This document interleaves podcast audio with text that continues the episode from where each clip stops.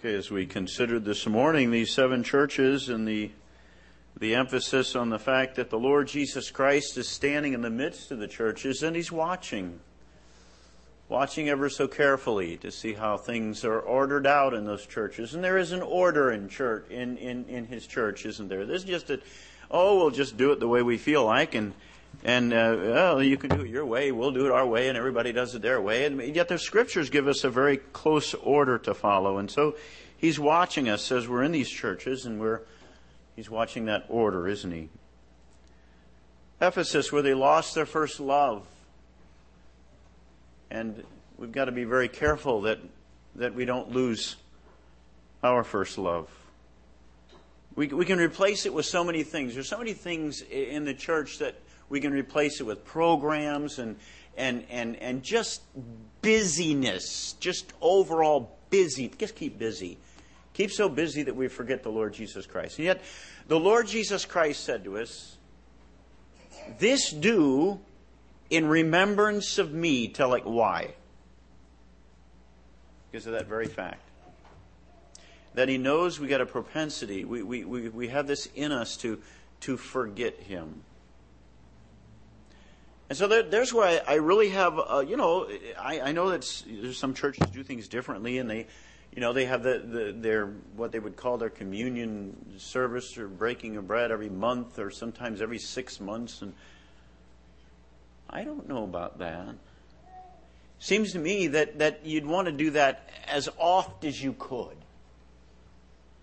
because we need to be reminded, don't we? We need to be brought back to our center, to become centered again around the Lord Jesus Christ and not allow him to get away. And it seems like all throughout these seven churches that, that seems to be the emphasis that, that it's so easy for humanity and our own natural selves to, to veer off track, so to speak, and, and, and get away from our center. And the center in the head is the Lord Jesus Christ. He's, he's the head of the church. Ephesus was definitely uh, persecuted but the next church was definitely persecuted, Smyrna, and we we spoke about that and, and, and the fact that they they were able to to grow and blossom. It, it wasn't a it wasn't a, the the idea wasn't that they all ran and the church didn't grow. It was one of the strongest growth periods uh, during this particular uh, portion of history right here in the in the church of Smyrna. And so, uh, persecution it, it doesn't uh, often cause us to run. It, it often causes us to draw near. And again, there there was no problem with hypocrites in the church.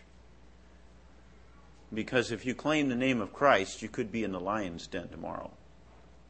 So there, there, there was there was some real sincerity. There's some real realness, some realness about our faith in the Lord Jesus Christ as they came together.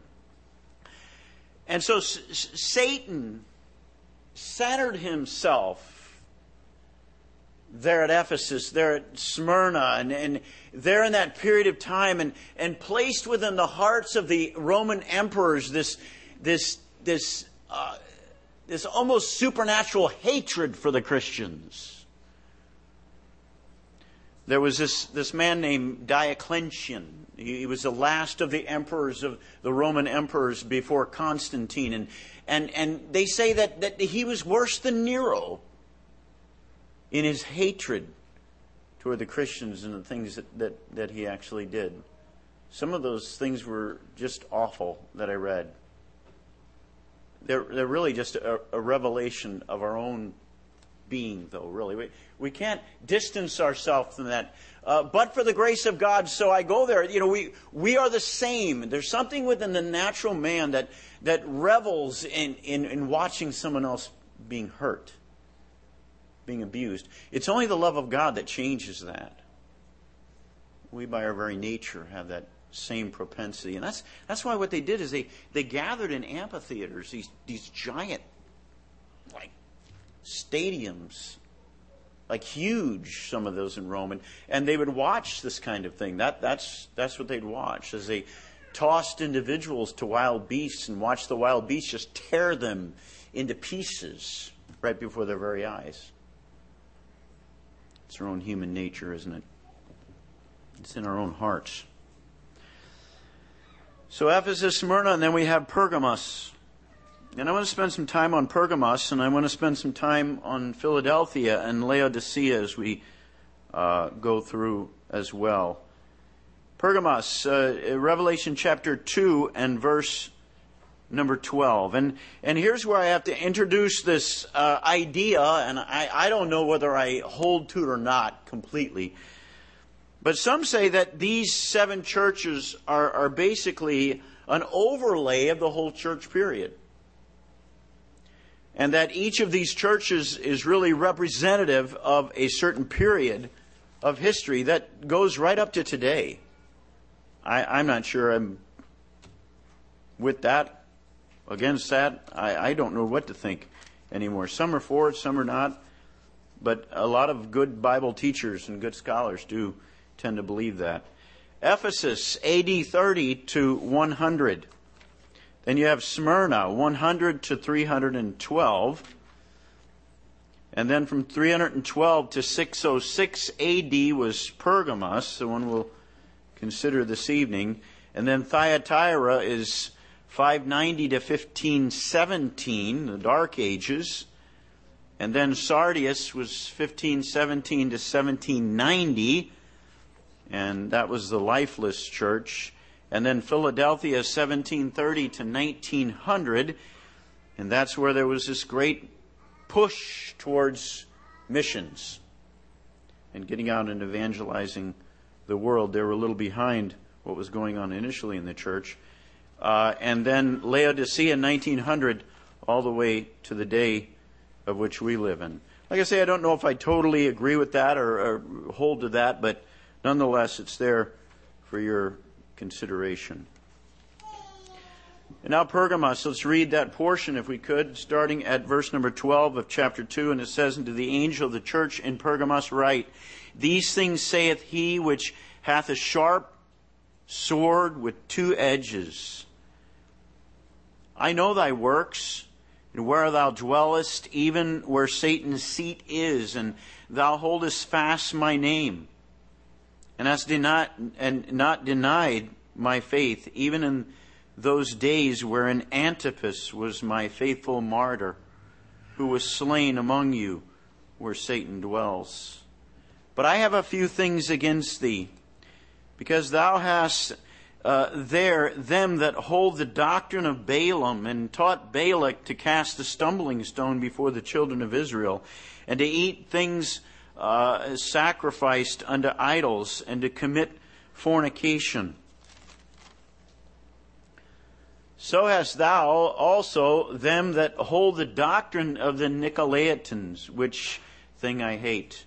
Repent, or else I will come unto thee quickly, and will fight against them with the sword of my mouth. He that hath an ear, let him hear what the Spirit saith unto the churches. To him that overcometh, will I give to eat of the hidden manna, and, and will give him a white stone, and in the stone a new name written, which no man knoweth, saveth he that receiveth it.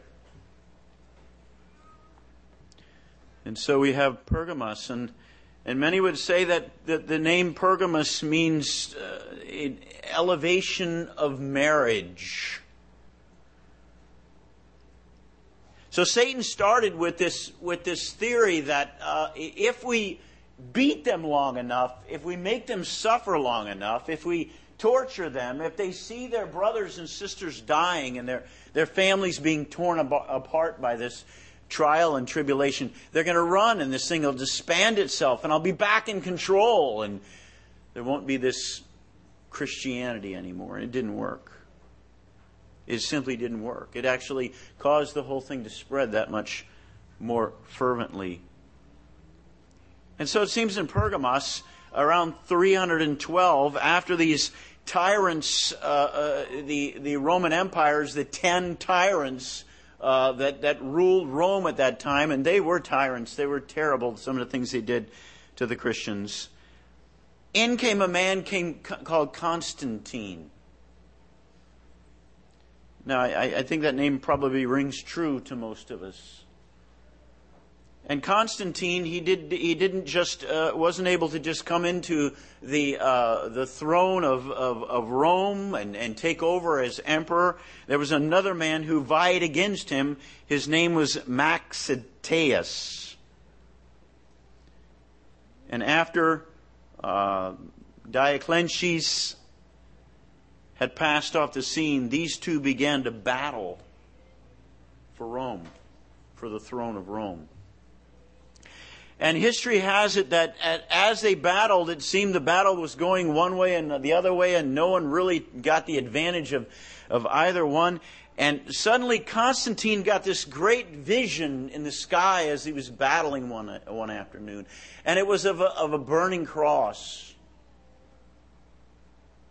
And looking at this burning cross, he, he was told these words in this vision conquer. And so Constantine went on then to defeat Maxentius, and he took over the throne of, of Rome at that particular time, the Roman throne.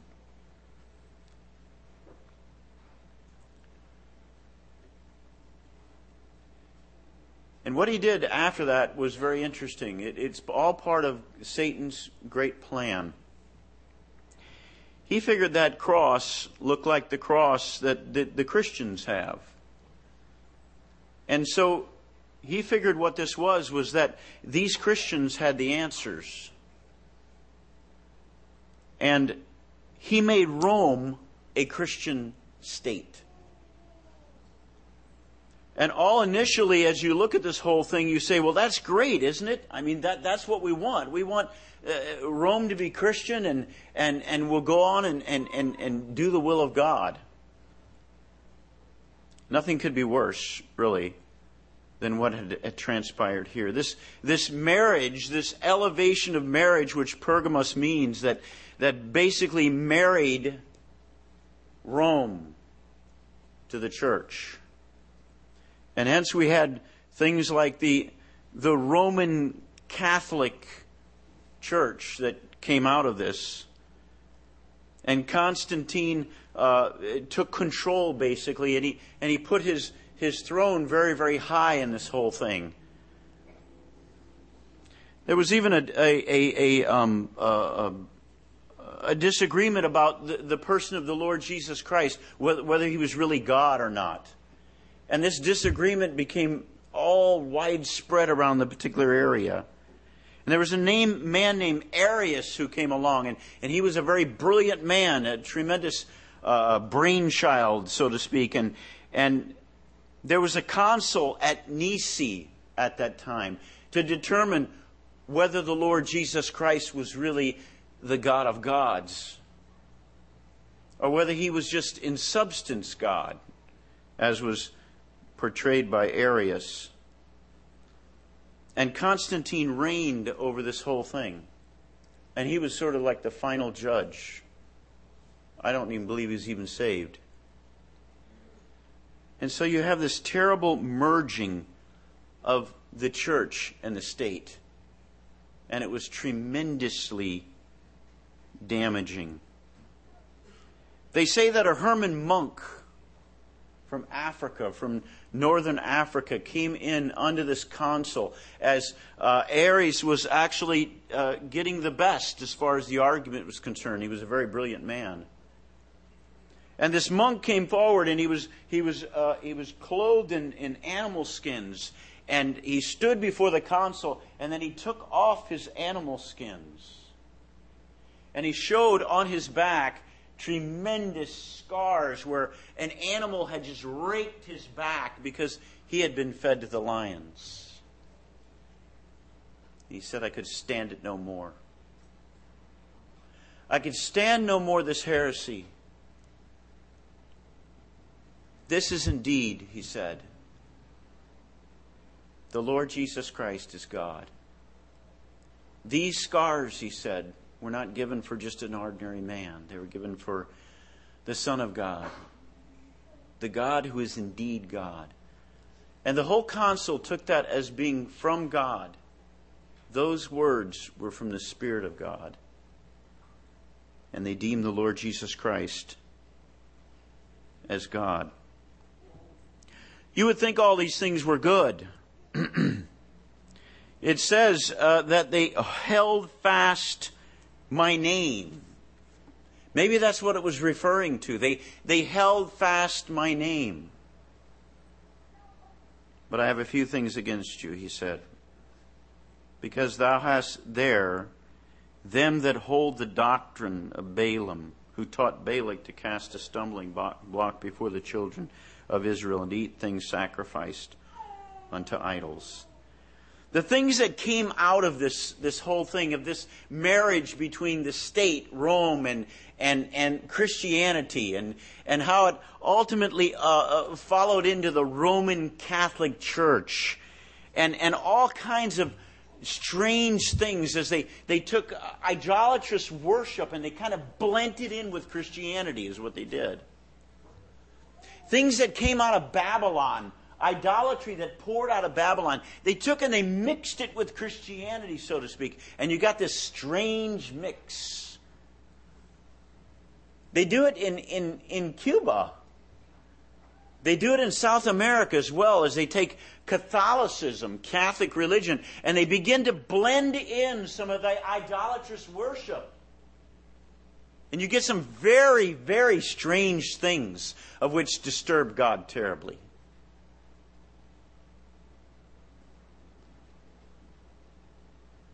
Extreme unction and praying for the dead and worshiping of saints. The Eastern Orthodox at that time, they said, well, we've got more saints as far as their graves than you guys do, you Roman Catholics. And believe it or not, they started battling over finding the apostles' bodies. As though there'd be some sort of a, a, strange blessing that would come out of that. We have more bodies than you, kind of a thing. So, you can see what they were doing. They were taking pure Christianity that the, the, the, the, the folks in Ephesus knew well about those in Smyrna died for. The Lord Jesus Christ bled for. And they began to whip in idolatry. And it was devastating. Absolutely devastating. And you see, well, that was then, this is now. what was then is now. It's still going on. We have the priests that you go in unto the priest and you confess your sins as though there's a mediator to God. That's old idolatry being brought in and, and, and claimed as Christianity, is what it is.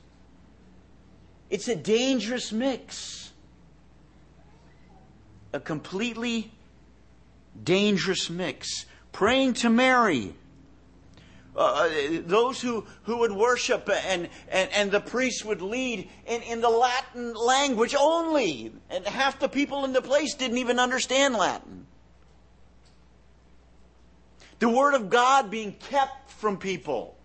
You don't need to, to, to read that because you need instruction as to how to understand that, you see.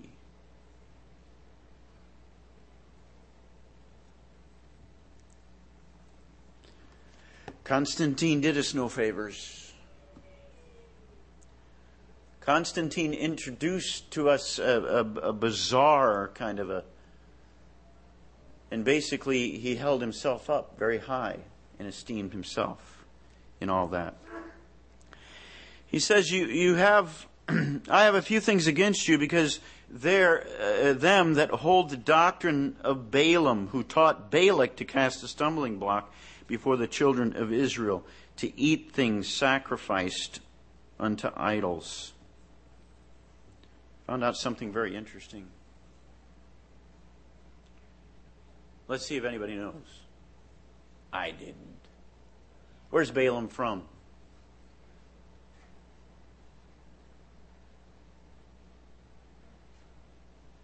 I didn't know this. He's from Babylon, Mesopotamia. And so Balaam came out of Babylon. Now, I, want you to see this, this, this whole thing, and, and I'm just throwing it out as conjecture, you know, I, I, for you to think about a little bit. What happened in Babylon initially? Well, it was the Tower of Babel, wasn't it?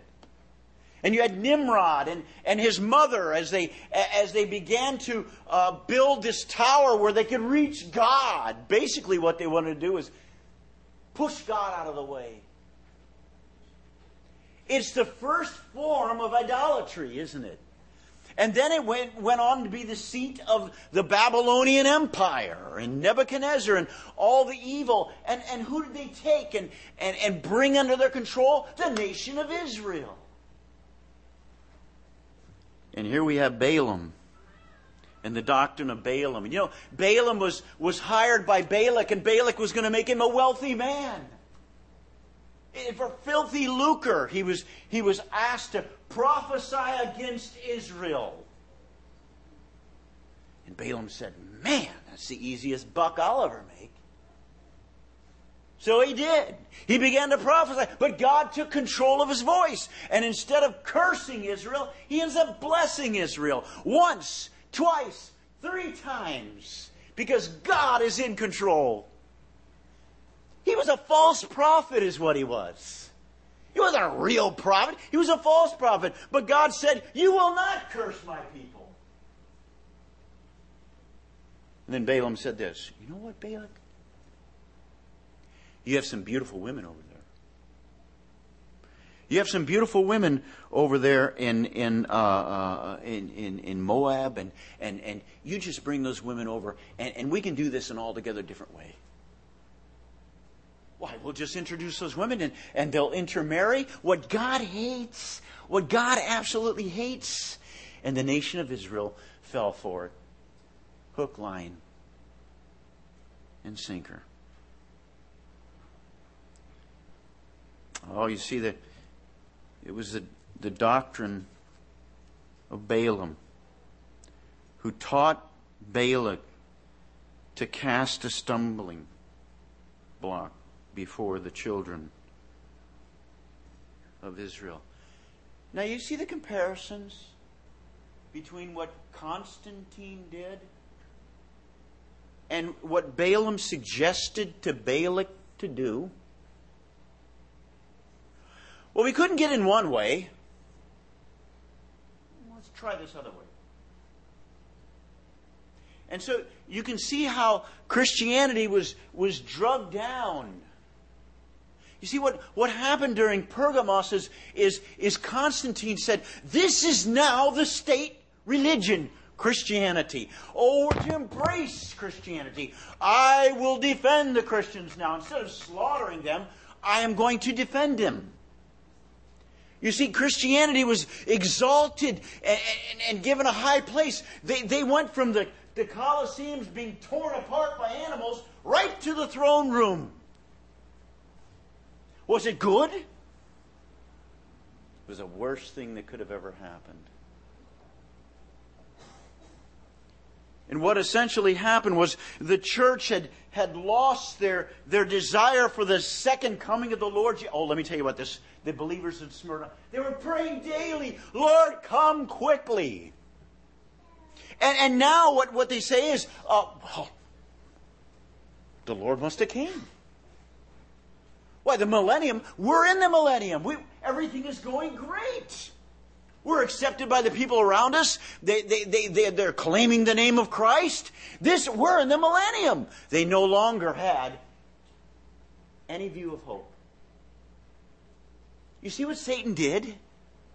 This deception of Balaam, it's like I couldn't get in one day, I'll go, I'll go in the other door. That door's closed, grab this door. And that's exactly what he did. He opened this other door. And, and now all of Christianity was, was, was losing their hope losing their place. They felt that those, well, they could sing, This world is my home. I'm just a loving it. This world is my home. This is great. Well, it's not, it's not the will of God, is it? You can see how they were deceived through all that. And there was a stumbling block before the children of Israel. In that case, there was a stumbling block for the, for the Christians, whether Jew or Gentile. There was a stumbling block being cast in their way. And they ate the, the things sacrificed to idols and committed fornication. Uh, so hast thou also them that hold the doctrine of Nicolaitan. Now, this is mentioned also in the church of Ephesus. And if you go back to there, you're going to find out that it says the deeds of the Nicolaitans. Hmm. Now, all of a sudden, it's the doctrine of the Nicolaitans. That's an interesting change because what they had there is it, it was sort of in its, uh, its infancy, so to speak. It hadn't really taken hold. It was just the deeds of the Nicolaitans. And now all of a sudden it becomes a doctrine. Got to write this thing out, man. We got to we got to show what it's all about. Now it's difficult to understand. You can't really put a hand right on what they're talking about with these Nicolaitans. There's very little given in history about them. But I do believe there's some answers that, that, that dwell right within the name Nicolaitan. And, and even uh, uh, chapter 1 of the Revelation, I think, gives us some hints because of what is talked about that. Nicolaitan. The root word is of Nico is Nike. It's, it means to conquer over, to be superior over. So you, you know when you when you when you run a race with your Nike shoes, you're always going to win. Isn't that great? You you can weigh uh, you can weigh 350 pounds and be five foot eight. You're going to win. Put on those shoes. You got it. Conquer over. That's what that's what we're talking about. Nico, and then the laity. So if you put it all together, it means to conquer over, be over the laity. Now, what was transpiring here was that, that the, the, the church was being inundated uh, with, this, with this idea that, that the state and the church, they're now one. We've come together.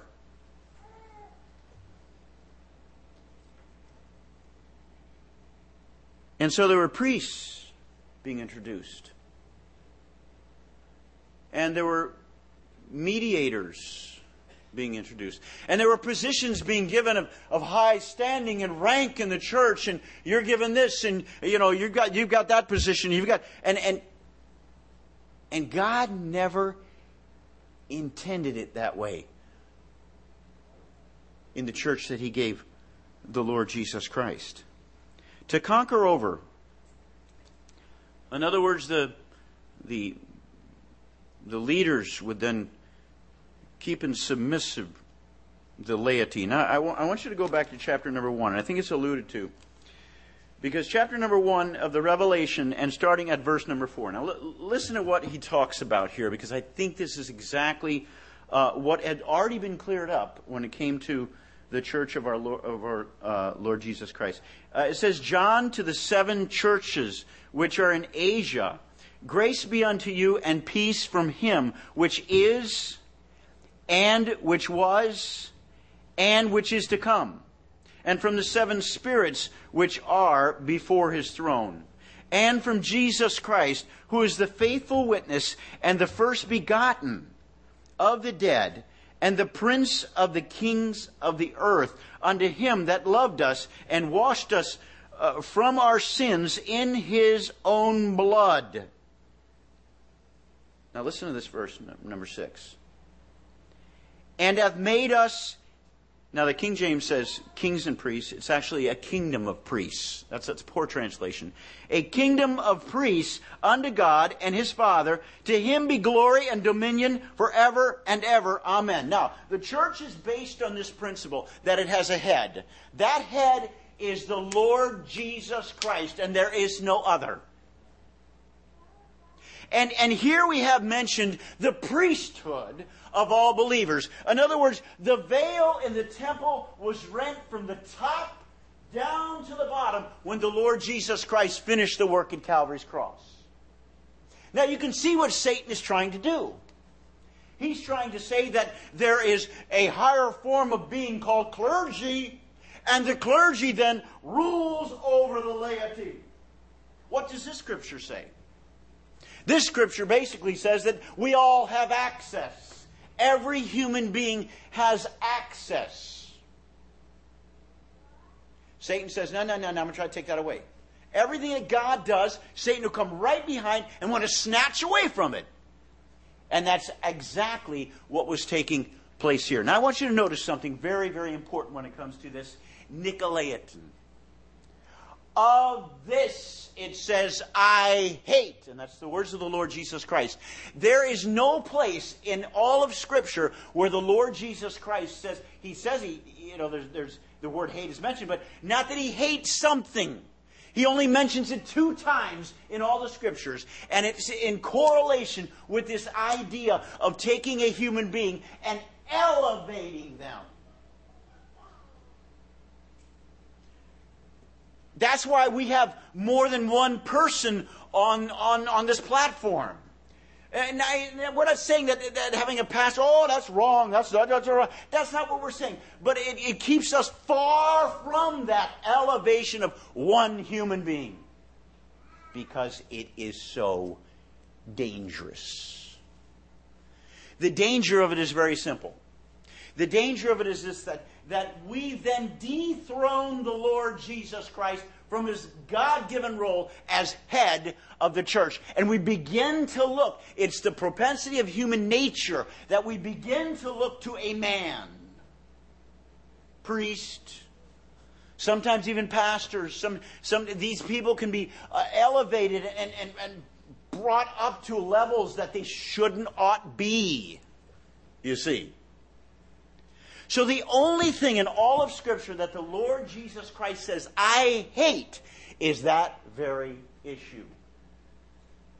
Because what it does is dethrones his son. This is my beloved son. He said, Hear ye him. I keep saying there's one theme that drives through these seven churches, and I'll keep saying it again. It, it, it, this same theme is this this, this natural bend, if, if human beings get together, this natural bend to begin to, to, to, to depend upon themselves. And by doing that, they're dethroning the head of the church. And by doing that, they're depowering the church. There is no power anymore. And, and then the problems begin to arise, and they wonder, whoa, whoa, whoa, where did we get off base here? Because you had lost the head the Lord Jesus Christ. And so you see in Pergamos, unlike Ephesus, they, they fell for this. They fell for this doctrine, this thing that it had developed from, from deeds to a doctrine. They fell for this whole thing and they began to elevate humanity. And, and where, where the Lord Jesus Christ said, Listen, I paid for your right to come into the very throne room of God with my blood. And no one has any right to take that away. And when we begin to take people and bring them up, that is what normally happens. And so in some churches, you actually go into someone and you confess your sins to them. Where in Scripture? Where in Scripture? Well, I know in Scripture. I know in Scripture because the Lord Jesus Christ says, I hate that. Every time they do it. I hate that.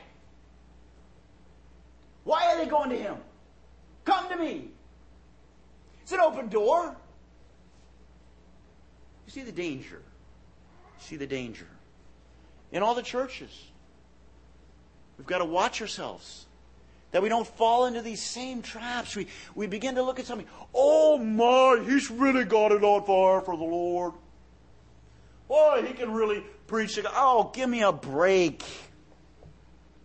We're all on level ground. We're standing at the foot of the cross. We're all looking up into the face of the Lord Jesus Christ, who was spit on and, and beaten and bruised, and, and the blood was pouring down his head from, the, from the, the thorns that were driven into his brow. That's, that's where we're at. Don't let anyone take away your position as paid for by the Lord Jesus Christ. You can go right into the very throne room of God any time of the day or night. The door is open. And be with the Lord. And so we have Pergamos. I'm going to skip over to Philadelphia because there's something I want to point out here that I, th- I think is, is fairly important. Philadelphia, of course, is a good one. You know, they, there's nothing condemning said about Philadelphia. They, they really were uh, going on well for the Lord and, and doing things right and, uh, and very evangelistic minded. It says, and to the angel of the church of Philadelphia, write, These things saith he that is holy, he that is true, he that hath the key of David. In other words, he has absolute authority. That's what it's mean. He has absolute authority in this whole thing. And we're going to find out says, and he that openeth and no man shutteth.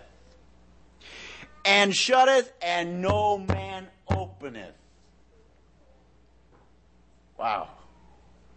Isn't that great? You know, so something to remember that, that, that, that, he's the one opening the doors. We, we, we, have a gathering here, and, and if we think that we're going to go out and we're going to uh, establish this and establish that, let the Lord establish it. Let the Lord open the door. Let the Lord shut the door. Let him have his place as absolute sovereign in this gathering.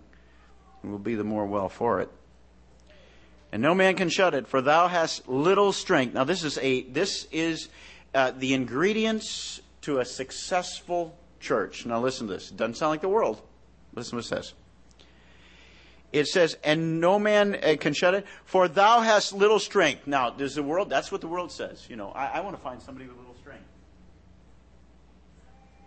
No, but, but that's what the Lord says. Little strength and dependence upon self means absolute, absolute faith and dependence upon the Lord Jesus Christ. When I am weak, then I am strong. I go out in His strength.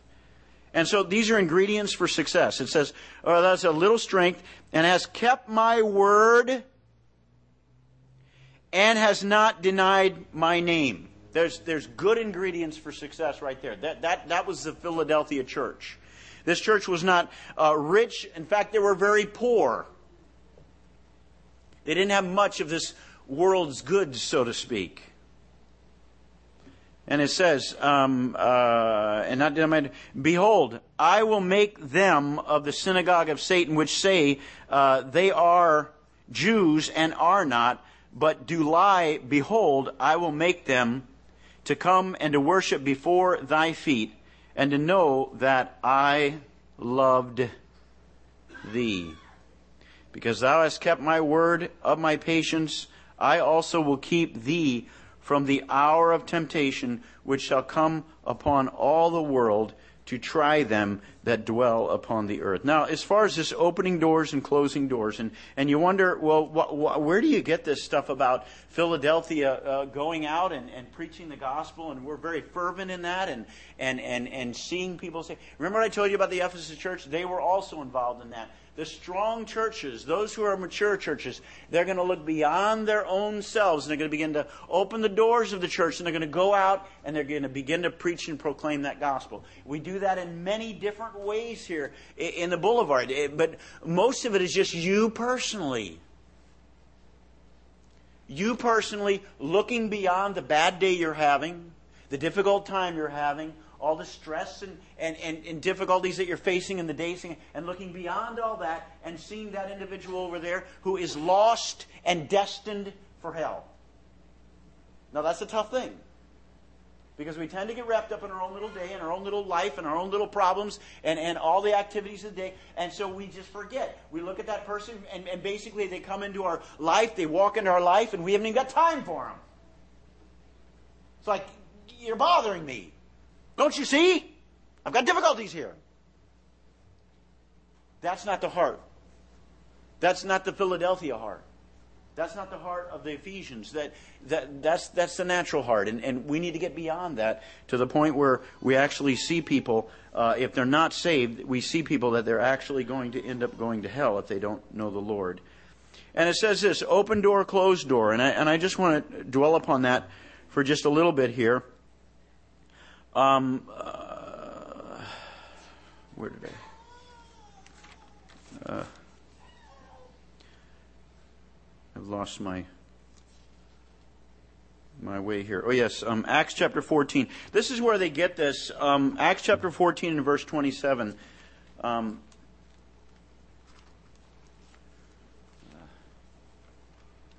Fourteen twenty-seven, and it says this: and, and when they were come and had gathered the church together, they rehearsed all that God, this is after one of the missionary journeys, they rehearsed all that God had done with them and how he had opened the door of faith unto the Gentiles. And so, uh, uh, Second uh, Corinthians chapter 2 uh, and verse, or 1 Corinthians chapter 16 and verse 9. Let's go there.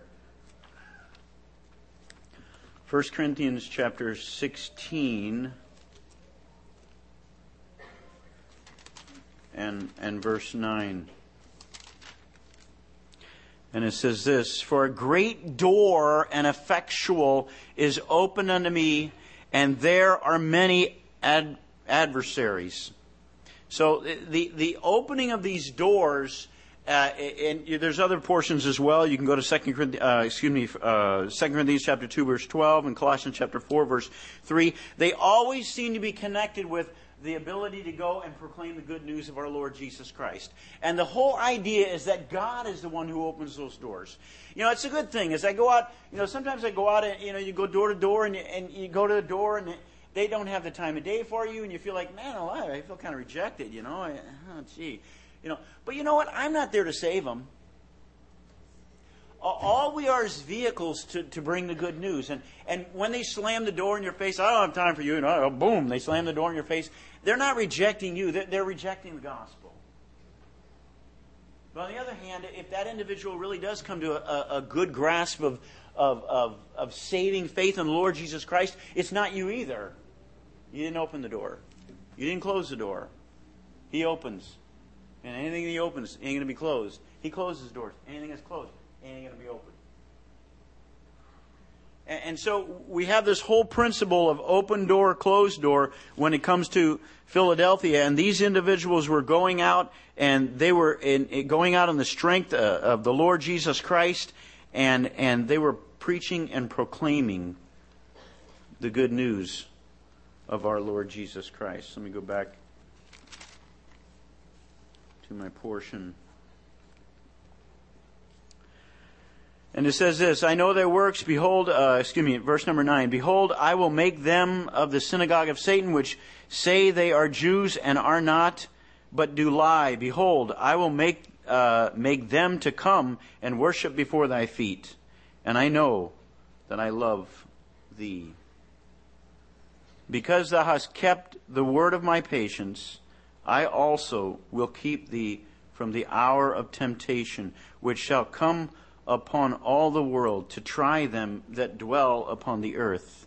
Behold, I come quickly.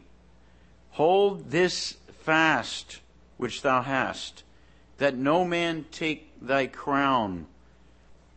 Him that overcometh will I make a pillar in the temple of my God, and he shall go no more out, and I will write upon him the name of my God and the name of the city of my God, and the name of the uh, which is in Jerusalem, uh, which cometh down out of heaven from my God, and I will write upon him my new name. He that hath an ear, let him hear what the Spirit saith unto the churches.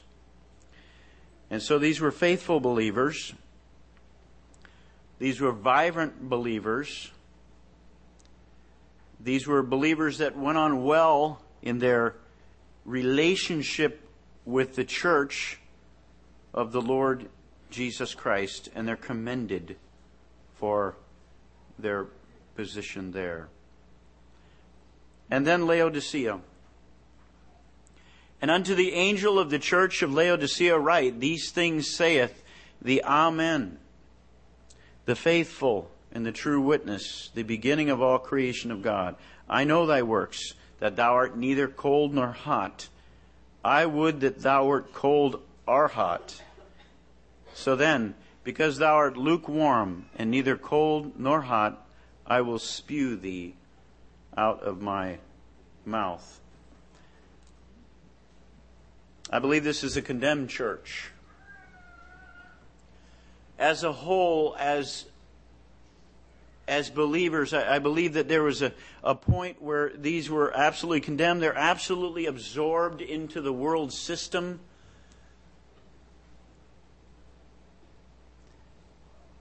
And they were condemned. Neither hot nor cold. You know, I'd rather, he said, that, that you were hot or you were cold, but because you were lukewarm, I, I, it, the word is really vomit.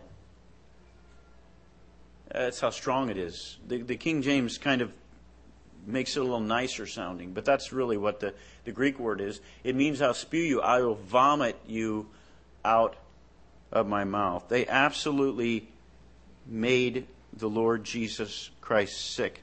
And, and this was the wealthy church. This was the church that, that, that had all the money and, and, and, and they had the beautiful building and, and they had all the fixtures and, and, and they really had need of nothing. They say that there was an earthquake in Laodicea at one point, and, and after this earthquake, uh, the Roman government came in and said and stepped in and said, "You need help to rebuild." And the Laodiceans, in all their wealth and in all their pride, they said, "We need nothing. Go home, Rome." And that's the kind of pride that, that permeated this church. It was sort of a, a self sufficient kind of a situation. Watch out. Watch out. Sounds a little bit familiar, doesn't it? When we begin to, to depend upon our wherewithal and all the things we have rather than depending on the Lord Jesus Christ. You see, Satan is always trying a different angle. And this is just another angle where he could get them uh, uh, sidetracked from the central place and the central focus, which is the Lord Jesus Christ. Having a form of godliness, you see, but, but denying the power from such, turn away. You see, they claimed the name of Christ, and, yet they were so wrapped up in their own wealth and, and, and their, their, their, they completely lost their power. It's even said that they, they brought in uh, uh, other, other forms of idolatry again, and they, they try to blend them in with Christianity, and, and it's such an awful blend, isn't it? ecumenicalism. Watch out for that one, because that, that's what we have in our day. And it, it's the same as they, they had in Thyatira and Sardis, the same kind of things that we weren't able to go over, but it's the same kind of thing that we're going to be tempted with. Oh, everybody's got good points. I, I talked to a young lady recently, and, and, and uh, I asked her, Are you, are you born again? Are you, are you saved? Are you a Christian? And she got this kind of irritated look on her face. And then she began to, to tell me the gospel. I said, Wow, that's pretty impressive. You seem to know the gospel really well. Yeah, but you know, I don't like you guys. Oh, what do you mean by that? Because, what about the Buddhists? What about those who believe in Islam? Uh, are they all just cast off? I mean, listen. I have, no, this is what you said. I have my way. My, my way, I believe through Jesus Christ I'm going to be, uh, uh, uh, you know, brought to heaven. But, but, but I believe their way is just as valid. Well, that's the kind of hogwash that we see in some of these churches. The very same thing.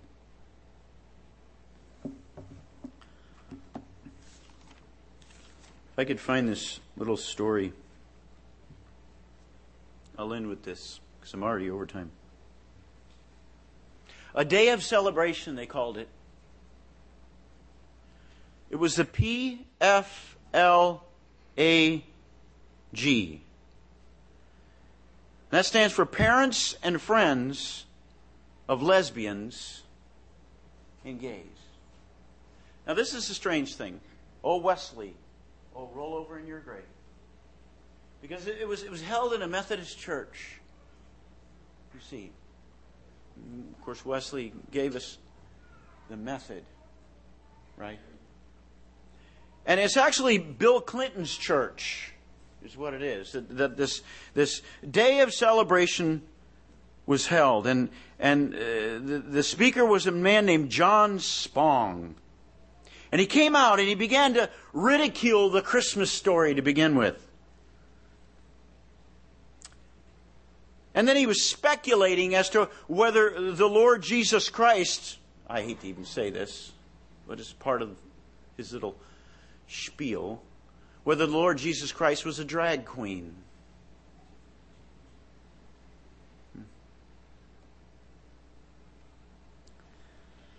And after he got done, the, the pastor of that particular church got up and, and he was asked, What do you think about what was said here today? Well, I really can't refute it, he said.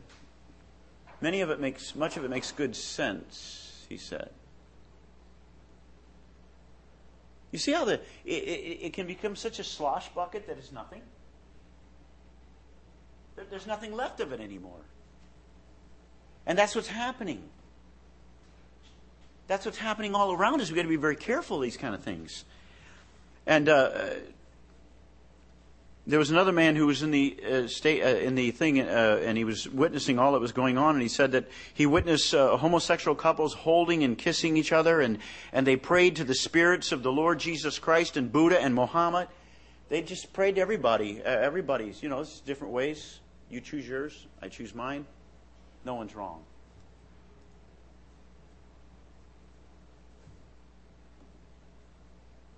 This isn't new. If you study out these churches, you'll find out that this is the very same things that are going on. During Pergamos, Constantine introduced some of the most horrible things. This stuff isn't new. Are we going to stand up for the truth, though? I'm not saying some sort of a political statement. I'm not here to, to politicize the thing. I, I don't, I do. That's far from me. I could, I don't like that. But are we going to stand up for the truth? Pretty soon you're going to be challenged on your views of homosexuality. I guarantee you. And they're going to get right in your face. And when you stand for the truth in accordance with homosexuality, you may end up paying. Oh, it's not here yet, but it's coming. It's right around the corner.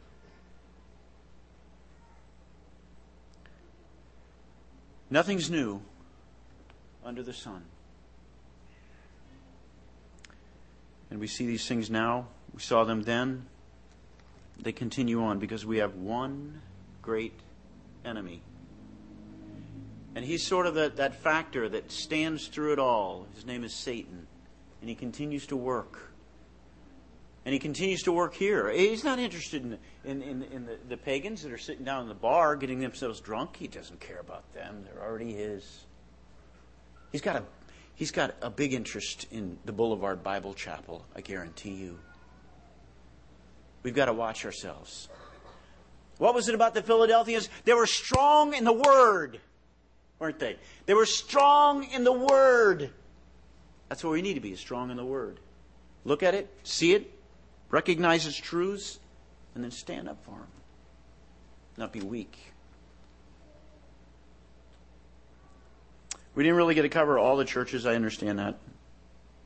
But just a few thoughts that came out of some of these churches. And just remembering that the Lord Jesus Christ is standing in the midst. He's right there in the midst. And He hasn't gone anywhere. He's still there. He's still there. He's still here. He's still watching. It behooves us to to live uh, by faith and, and, and, and less by our own sight and by our own strength and, and, and give the Lord Jesus Christ his rightful place. He is the head of the church. To him be the glory forever and ever. Amen. Let's pray. Our God and our Heavenly Father, we give you thanks for the Word of God. We give you thanks for the warnings that we are given in it. We give you thanks that you've, you've unveiled to us what you desire, what you want, what you want to see. We just pray that we'd have the, the insight enough to, to follow it. And we'd look to the Lord Jesus Christ in all that we do and say. We give you thanks, Father, for each individual here this evening. We pray for the families that are here. We pray your blessing upon them as they as they walk through a world that is is becoming more and more against the Christians. That we'd stand up for the Word of God. We give you thanks for the Lord Jesus Christ. He stood up. He died in our place in order that we might have life. We give you thanks now and ask that you part us with that blessing. Give us safe journey on the way home. In the Lord Jesus Christ's name we do pray. Amen.